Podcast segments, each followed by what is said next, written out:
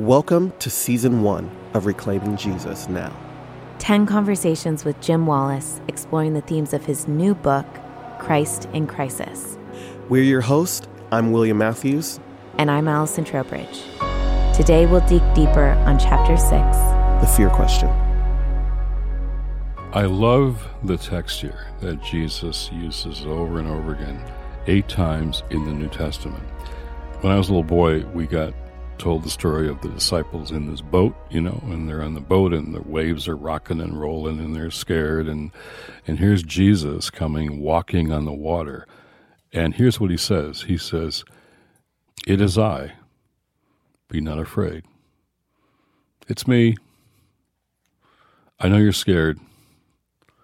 Be not afraid." And we were told little kids, so when you're scared, when you're don't know what's going on, let Jesus into your boat and everything will calm down. And then Timothy says, For God hath not given us the spirit of fear, but of power and of love and of a sound mind. So the question here, of course, is what is fear? Uh, when is fear necessary and even useful? We are we are wired as human beings uh, to be afraid of things that will do us harm. We're kind of wired that way for survival. You know, don't touch that stove, uh, parents say to their kids. So, uh, when is that useful and when is that harmful and destructive?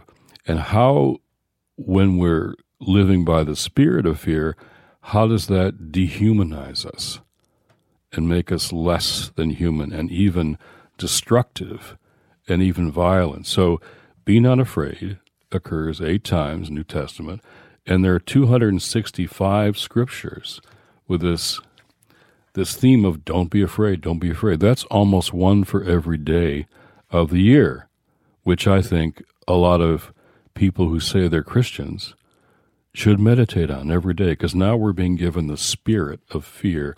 It's a political strategy to make us afraid then make us hate. And that leads, as we've seen, to violence. Hmm. Jim, you quote Thomas Merton saying the root of war is fear. Yeah, I loved that quote. Yeah, can you can you unpack for us a little bit just this idea of fear being a political weapon to incite war, violence, or even to fan fan the flames of political support for extreme views. Let's use the build build the wall campaign as an example of using fear as a tactic uh, for political ends. Well, since you use that very good example, let's call it what it is a wall of fear. So, everything the wall is said to protect us from isn't true. drugs are coming in through checkpoints, legal checkpoints, and trucks and all the rest. That they're not coming over. They're not walking into the country, right?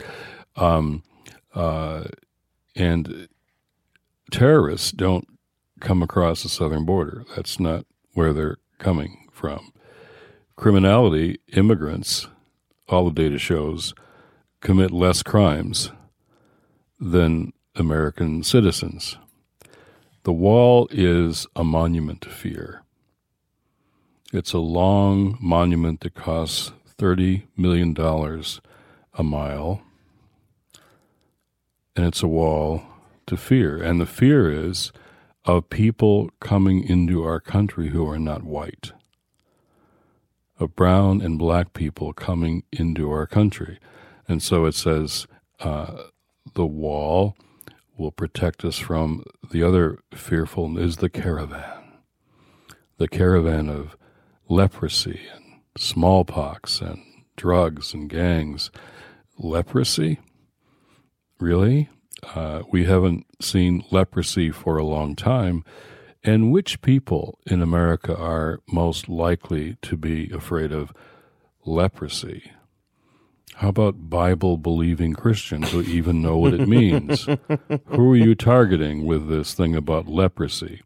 And let's take leprosy for a minute. Did Jesus um, say, we need to call in the Roman army Yeah. to protect us from the lepers? Build a wall to protect from the lepers No, coming he- after us. He went to embrace and heal the lepers. So it is a wall of fear. And when this became a campaign, uh, core to the campaign, the wall is core to the campaign, the symbol of the campaign.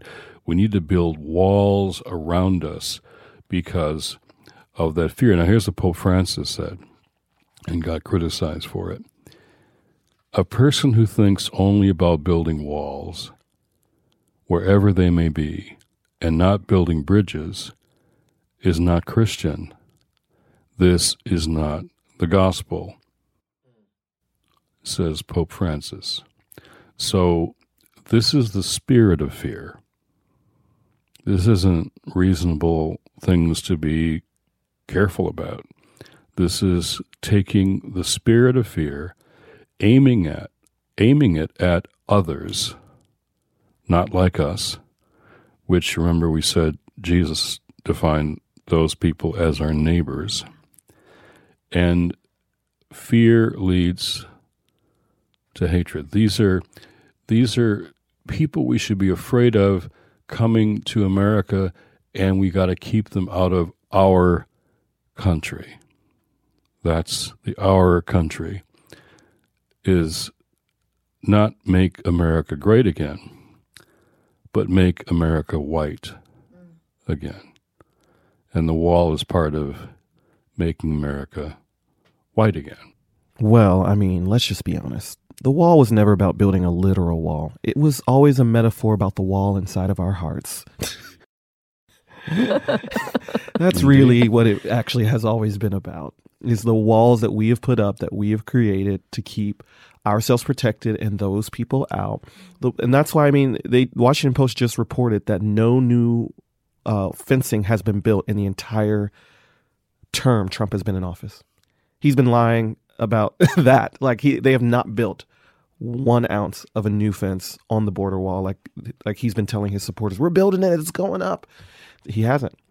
And again, because no intention of having Mexico pay for it, no intention of really building that wall, other than using that wall as a representation, an inter- external representation of an internal fear and an internal reality. And it's it sucks because I grew up a Christian kid. Like my my dad, we used to listen to Focus on the Family and the Adventures in Odyssey. and Oh, all, all that time. stuff back Yep. in the glorious Christian 80s, uh, where you kind of sort of could trust Christian media. Um, and uh, there was this uh, play we used to read, um, or excuse me, this video we used to watch called Psalty the Singing Songbook. I don't Oh, know of if course. you remember. You remember I Psalty? love, love Psalty. Me Okay. and Psalty hung all the time. Yeah. I think I was in a few summer performances of Psalty in the There songbook. Yes, we all were. And uh, I don't know if you remember, there was one video where they went camping and uh, one of the campers got lost in the woods. And believe it or not, this has done more probably for my spiritual growth and development as a child than anything else. but there was a song that they sang, and one of the campers got lost and he was afraid.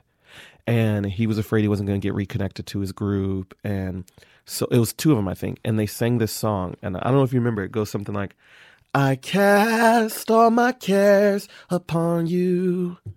I lay all of my burdens down at your feet. And anytime I don't know what to do, I will cast all my cares upon you. Do you remember that song? No? Mm, beautiful. But like that song, I remember when I used to feel afraid, that was the song I used to sing. And it reconnected me back to myself. It reconnected me back to Jesus. Um, and I, I don't know. There's something about when you have a fear response and then having something practical like that you can you can do something you can sing something you can put your hand to because fear just creates that anxiety that like keeps you uh, in that uh, anxious space. So for me singing was like the release of fear. That was like my walking on water moment like was to let go of that energy and to choose to to trust. So i guess my question is how do we when there's so much fear being propagated how what are ways in which we can learn to trust? Because i would imagine trust would then be the antidote to fear. Yeah. and obviously trust being the the expression of love. Like how do we love again?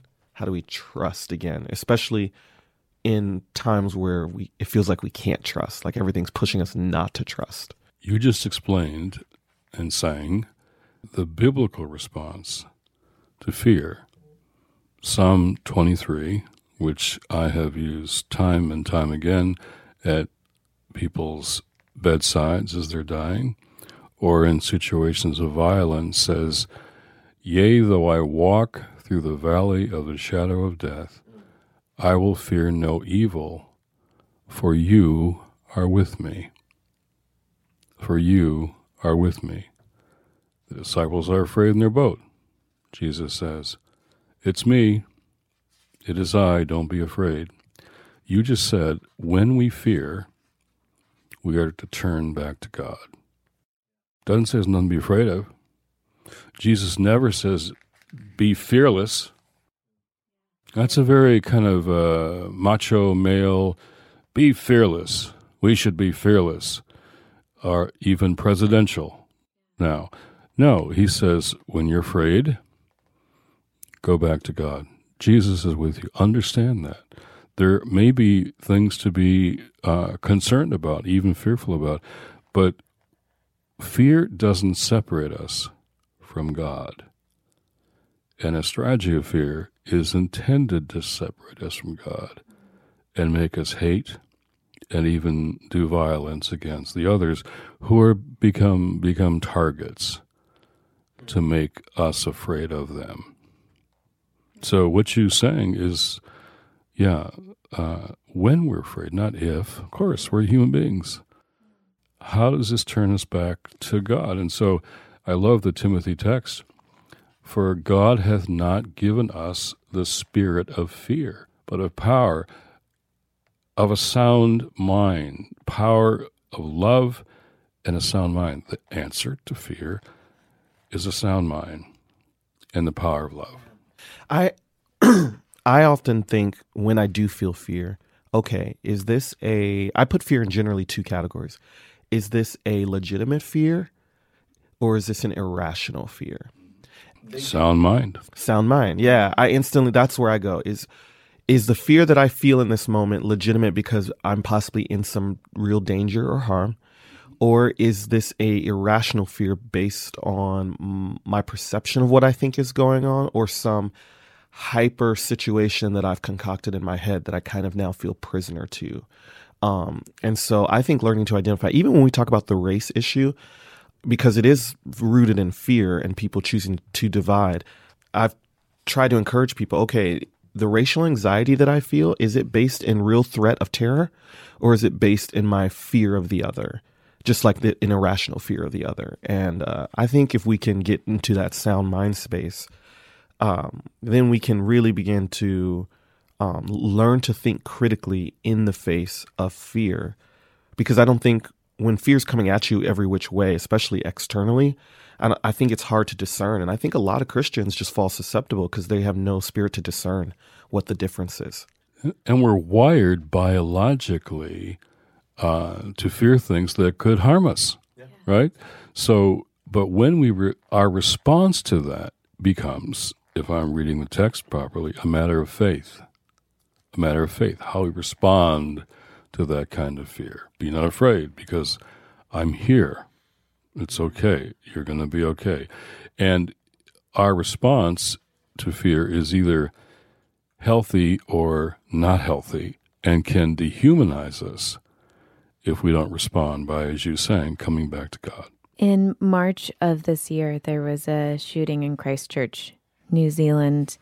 Um, and the 28 year old shooter called Donald Trump a symbol of renewed white identity and common purpose. And I want to talk for a minute about the way that extremist fundamentalist terrorism has been the the the flames of that have been fanned by fear and by a lot of the rhetoric being used of the other. And when fear is not channeled as as you so beautifully spoke about William into into trust and seeking the Lord and and instead is channeled into hatred and violence where that takes us as a society. When this 28-year-old white man killed all those Muslims in Christchurch, he referred to two people that inspired him. Donald Trump, as you just named, in terms of that of that white identity, and Dylann Roof, who walked into Mother Emanuel AME Zion Church to a Bible study where he was invited in and killed nine African Americans reading their Bibles and inviting him to pray with them. I've met um, members of those families who were killed. Um, and Dylann Roof said, I had no choice. I had to. They were threatening us, blacks, killing and raping us. And so, this fear that's now a political strategy leads to hate and leads directly to violence. So, this is central to our understanding of what do you do when someone tries to make you afraid? How do you respond to that when it's a political strategy globally now to make people afraid of those who are different than them? This is a spiritual battle. This is more than just choosing your politics and whose policies you like better. This is a matter of what's happening to us as human beings. What happened at Mother Emanuel? What happened at the Tree of Life Synagogue in Pittsburgh? What happened at Christchurch? What's happening all over the world? The spirit of fear is being used politically and Jesus, when he, the announcement of Christ was was to Mary and Joseph and you know uh, Elizabeth and Zechariah and shepherds, don't be afraid, don't be afraid, don't be afraid. The world's about to change here, but don't be afraid. This is good. The fear has been stoked by saying these are potential terrorists, and the irony being that the white fundamentalists and white extremists are the greater violent threat to to people. The data shows now that the greatest danger to domestic security are white, homegrown, American, armed terrorists. So even if we're concerned about just keeping our kids safe from the violence that is growing, it's this white nationalist terrorist violence that's growing and is the greatest threat to my kids right now in this country. It's a it, this is a hard one because we have so projected our fear externally that we have not been willing and able to look at our what is going on internally in this country that the the greatest threat to America currently is white nationalism not ISIS and somehow like the messaging has forced us to to call out the speck over there and miss the beam in our own eye and how we are complicit um, in the very terror and violence that we claim not just to be against, but we project onto other communities and other nations. So we can talk about the violence of uh, Iran, or we could talk about Pakistan, or we could talk about, or we've tried to talk about Afghanistan and Iraq.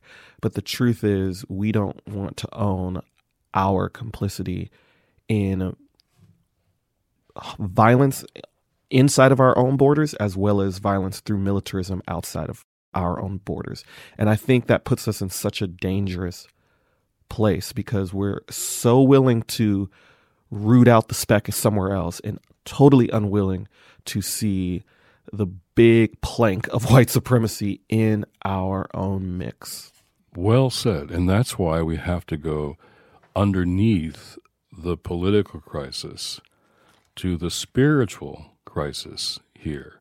My sister sent me a, a tape of a sermon she did about fear in her church, and she said um, how fear can create a spiritual amnesia where we forget God, forget who God is, and forget God's promise to always be with us. Spiritual amnesia. So if we just go to politics here, who we're for and who we're against, we miss what you just said the underlying uh, spiritual crisis that we're in, where fear, racialized fear, is used against us and people of color are targeted. Fear, hatred, violence. It kills. The fear kills. And so until we confront the fear, uh, spiritually, biblically, uh, with a sound mind and the power of love, as Timothy says, we're going to miss this point.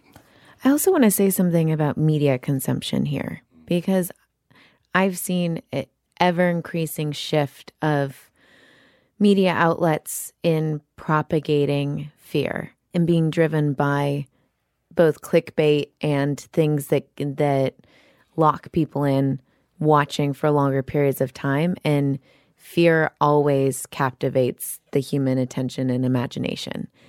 And so I think we've we are complicit in uh, in creating an appetite for news that that fans and spreads these fears. And I would love to to get your thoughts, Jim, on how can we become better consumers of media to in whatever way combat this sense of of fear being what what sells and what spreads and what gets pushed forward uh, and consumed more than anything else.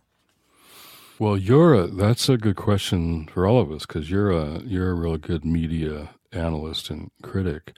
When when the fear is of the other, and it's always a group of people who are different than we are, we're told it, it dehumanizes us by allowing us to dehumanize the other. It's interesting also with the media when there's a, a face to someone who's suffering, some kid gets stuck in a well, or a handful of high school kids in a mine, the whole attention of the country is on rescuing them, right? Rescuing them because the people who are in trouble are being given a face. They're real people, some kid. And it's amazing the energy, the positive energy that goes out to let's rescue these yeah. kids when every single day people are dying or being trafficked, as you know so well, that we pay no attention to yeah. whatsoever. They say one one person killed is a tragedy, a million killed is a statistic. Uh, the fact that Jesus spoke about this so much should tell us a lot. And when fear isn't just sort of out there, but is being used politically, deliberately, explicitly as a strategy to lead to hate, and therefore it always leads to violence. So, this question of fear is a question Jesus spoke directly to. And until we take Jesus seriously, and as the disciples and the little boy, you know, if you're afraid, let Jesus in your boat. hmm. Let Jesus in your boat, and he'll calm the waters. Because his presence, his presence, is what he's offering uh, when we're afraid. Turn to Jesus. And if you turn to Jesus, you're not going to want to kill the people who are being fearfully, hatefully targeted. So, Jim, you talk about how looking for when an other or a people group is marginalized. And I think one of the most kind of poignant examples of that is the idea of homophobia, which, I mean, the very word is phobia, which is fear. Mm-hmm. That's right. Phobia is fear. And so, you know, that's that being an example and this ties back to our earlier conversation and the image question and the imago Dei and the identity. Let's just talk for a minute about the LGBTQ community and what this current political climate has meant for them and having so much movement forward in the last decade around around their rights and protections. And then you know within all within a year feeling under so much threat and so vulnerable again. That's a great question particularly connecting the phobia. All of our phobias are fears. So fear is being used against people so in that session we had on imago dei image of god we said um, LGBTQ are all initials that represent the beloved of God. We have to start there. These are people who are in God's image. So then that means they must be protected, they must be defended. Remember Matthew Shepard, who was this young man, a freshman at the University of Wyoming, who was attacked and his ashes have just now been interred at the National Cathedral just in this last year. When that happened, I was speaking at a journalistic conference at Focus on the Family of all places, not run by Focus, but just happened to be there. And this is a long time ago, and I said, no matter what people in this room, no matter what their theology of what would be called then homosexuality is, that every Christian should have been standing between Matthew Shepard and his attackers. Every Christian, no matter what your theological wrestling with with a dozen biblical passages is, Matthew Shepard was made in the image of God, and he's being attacked, and we should all be standing up for him between he and his attackers. And what's been interesting is uh, I love the way you talk about fear and phobia.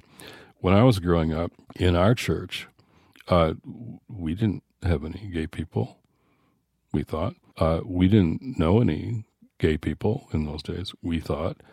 And I think the reason we have moved on this question so dramatically and steadily is because people have realized that we do know LGBTQ people who are our children or friends of our children or other people's sons and daughters or people that we didn't know, but now we do know. And they're people now with faces and lives and histories and hurts and relationships.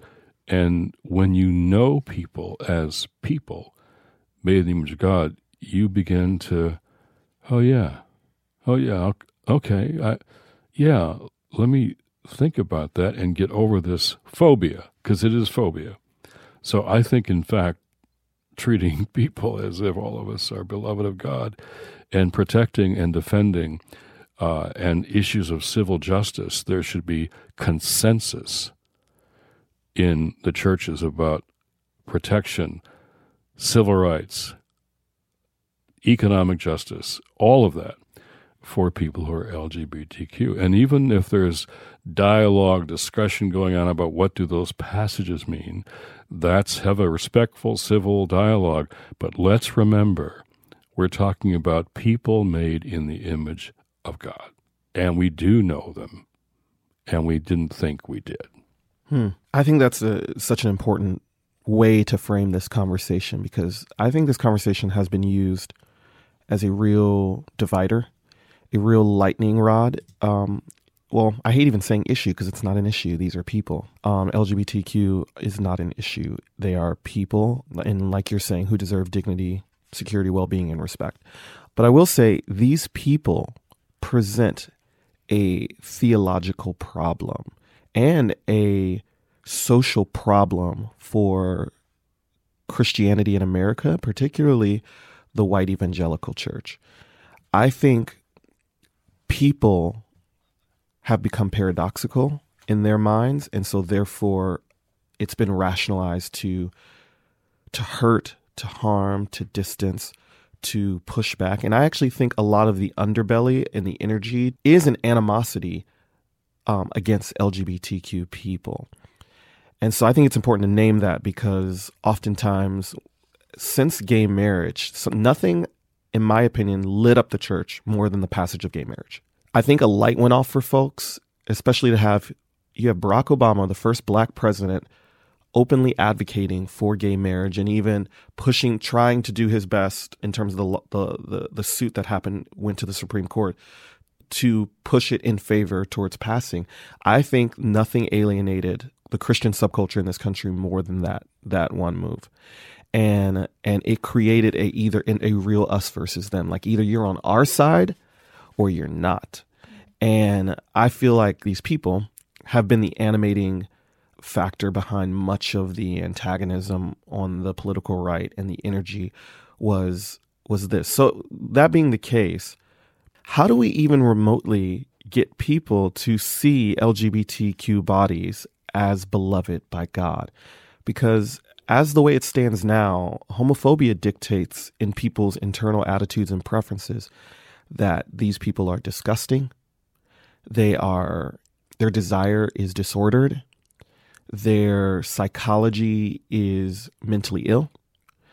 And their sexual appetites are vile. Like that is, I mean, when you really get to the core of homophobia and people like that, that's really what's going on there. And so to me, as much as I agree with you, it feels it feels like crossing a mountain just to get people to remotely respect the humanity of LGBTQ people as as just as inherently human as heterosexual people are, right? That feels to me like that's the mountain right there. I think the first antidote is relationship. Because and I always say like I'm sorry, I don't care about your opinion on this issue unless you're in close friendship or relationship with a person who is LGBTQ.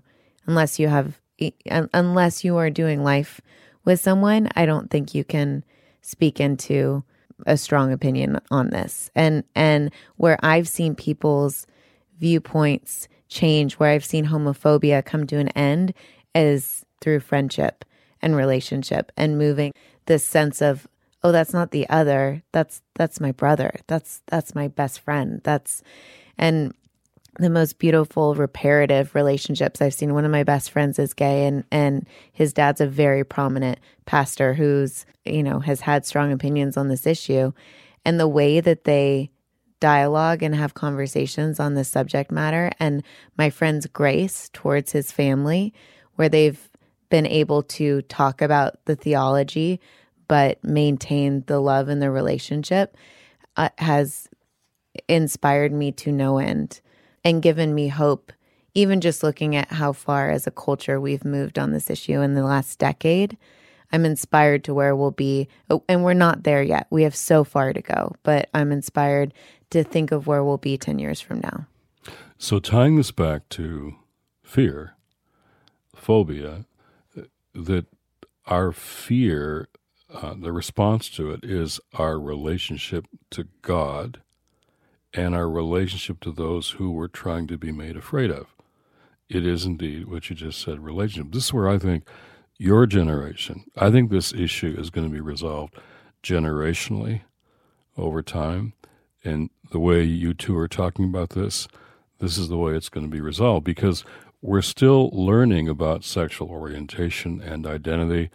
Uh, and so this calls us to listening and humility more than certain judgment, so that our cultural ideas about choices and cures have been undermined by evidence and by our experience, the people that we love and are in relationship to. What we've heard is not true. Therefore, uh, the majority of LGBTQ people have not made a choice to be who they are. They are who they are.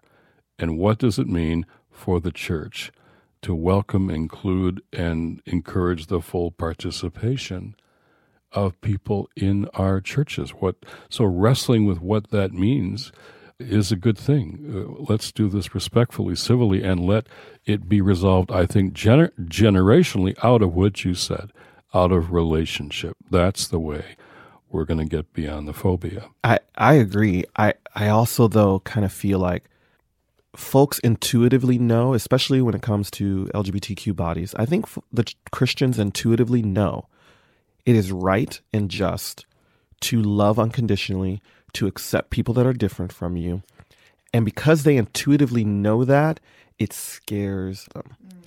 And I think the the wrench in our political system around this is very much a a purposeful sabotaging of like, you know what? Everyone sees it. They're like, "Oh, this is leading towards LGBTQ inclusion." Oh, heck no. Like destroy the whole thing. Mm-hmm. And I think people that's kind of the the the wrench in the system to me right now is people Christians intuitively knowing that their love it might lead them to greater inclusion which scares them. And so therefore they're like shut it all down because we don't want to go that far. And and to that though i would say this takes us back into this question of reclaiming jesus and what were his teachings and how did he live? And jesus didn't draw circles. He didn't say who's in and who's out he went to the people and the places that made everyone that made all the religious people uncomfortable where they'd say we don't go there we don't talk to those people that's where he hung out. That's Jesus would have been hanging out at gay bars. I have zero doubt in my mind. And so I think it's both a I think there's both a calling for the church to re- be repentant on this issue. The church has been exclusive and done immeasurable damage to people who are LGBTQ. As you see in the book, 40% of homeless youth are are LGBTQ. And you know, we have not, the church has not been places of, of refuge and safety and acceptance for them.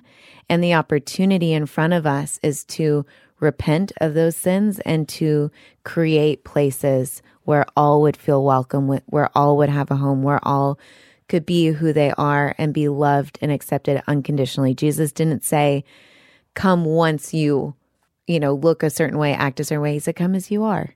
Actually, did Jesus say that? well, Jesus has a bias toward people who are marginalized and vulnerable. That's a beautiful way of putting it. So, right away, there's a bias toward protecting Matthew Shepard. So, that's Jesus' intuition is always to pay attention, especially to those who we are shutting out and pushing away. So, uh, I'm sure Jesus would have been in some of those uh, gay bars, yeah.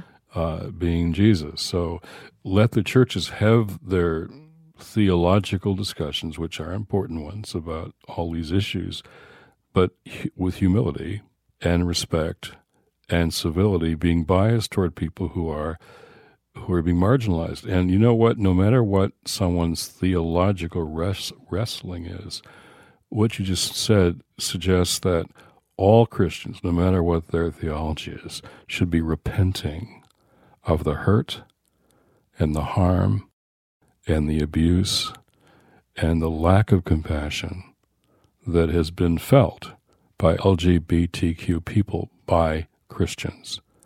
No matter what your theological wrestlings are, that should be named and repented of because we have hurt and harmed many people here who feel that. I often wonder, like in a thought experiment, what the church would be like now if back in the 80s during the AIDS crisis, if the church had loved gay, lesbian, and trans people, if they were a refuge and a sanctuary for people dying of an unknown crippling disease, if instead of judging it as the wrath of God or Romans 1 coming to fruition, which a lot of Christians did. They thought HIV and AIDS were the natural justice and wrath of God coming to consume these people for their vile uh, sexual behaviors. If the church would have moved in the opposite spirit, in the way of Jesus, and been the bridge, I, I really sometimes wonder if we would not be in a completely different cultural space that we are right now. I I I know Rich Stearns, who's was the head of World Vision, and I know the history of how he and some others brought that people dying of AIDS, HIV/AIDS, to World Vision, and how they were resistant to taking this on at first because of all of that uh, fear, and it was insisted that they take it on, and that changed that really changed much of the Christian community being willing to take that on, which they did. Another pastor I know, evangelical megapastor from Florida, from Orlando, was really heartbroken that when the violence at Pulse, this nightclub, happened, nobody called him because the people in that bar and their families had no relationships to that pastor and that church. And it broke his heart that nobody called him. He got called in by a cop who was there. This is happening, Pastor. You better get down. So he went down and he got himself in, in the relationship with people who were suffering and struggling and hurting from the loss of their kids and their friends. And and that just changed him. And even though he still struggles as an evangelical with some of the biblical passages, he has been changed by that and says, you know what? People are going to be finally shaped. They're going to understand the gospel we believe in by how we treat people. By how we treat people. And that becomes test of our faith. How do we treat people who are being, particularly those who are being treated so badly? How do we treat people? Relationship as the antidote to fear. Amen to that. Amen. The music you're listening to is provided by this podcast's very own William Matthews. Reclaiming Jesus Now is brought to you by Sojourners, faith in action for social justice. Podcast produced by Paul Woodhull from the District Productive Podcast Network and Chris LaTondresse. To learn more about Jim's new book, visit us online at book.sojo.net. That's book.sojo.net. And if you like what you heard today, please help us spark more conversations about the future of faith by telling a friend or leaving a quick review. That makes all the difference. Thanks for listening. God bless you.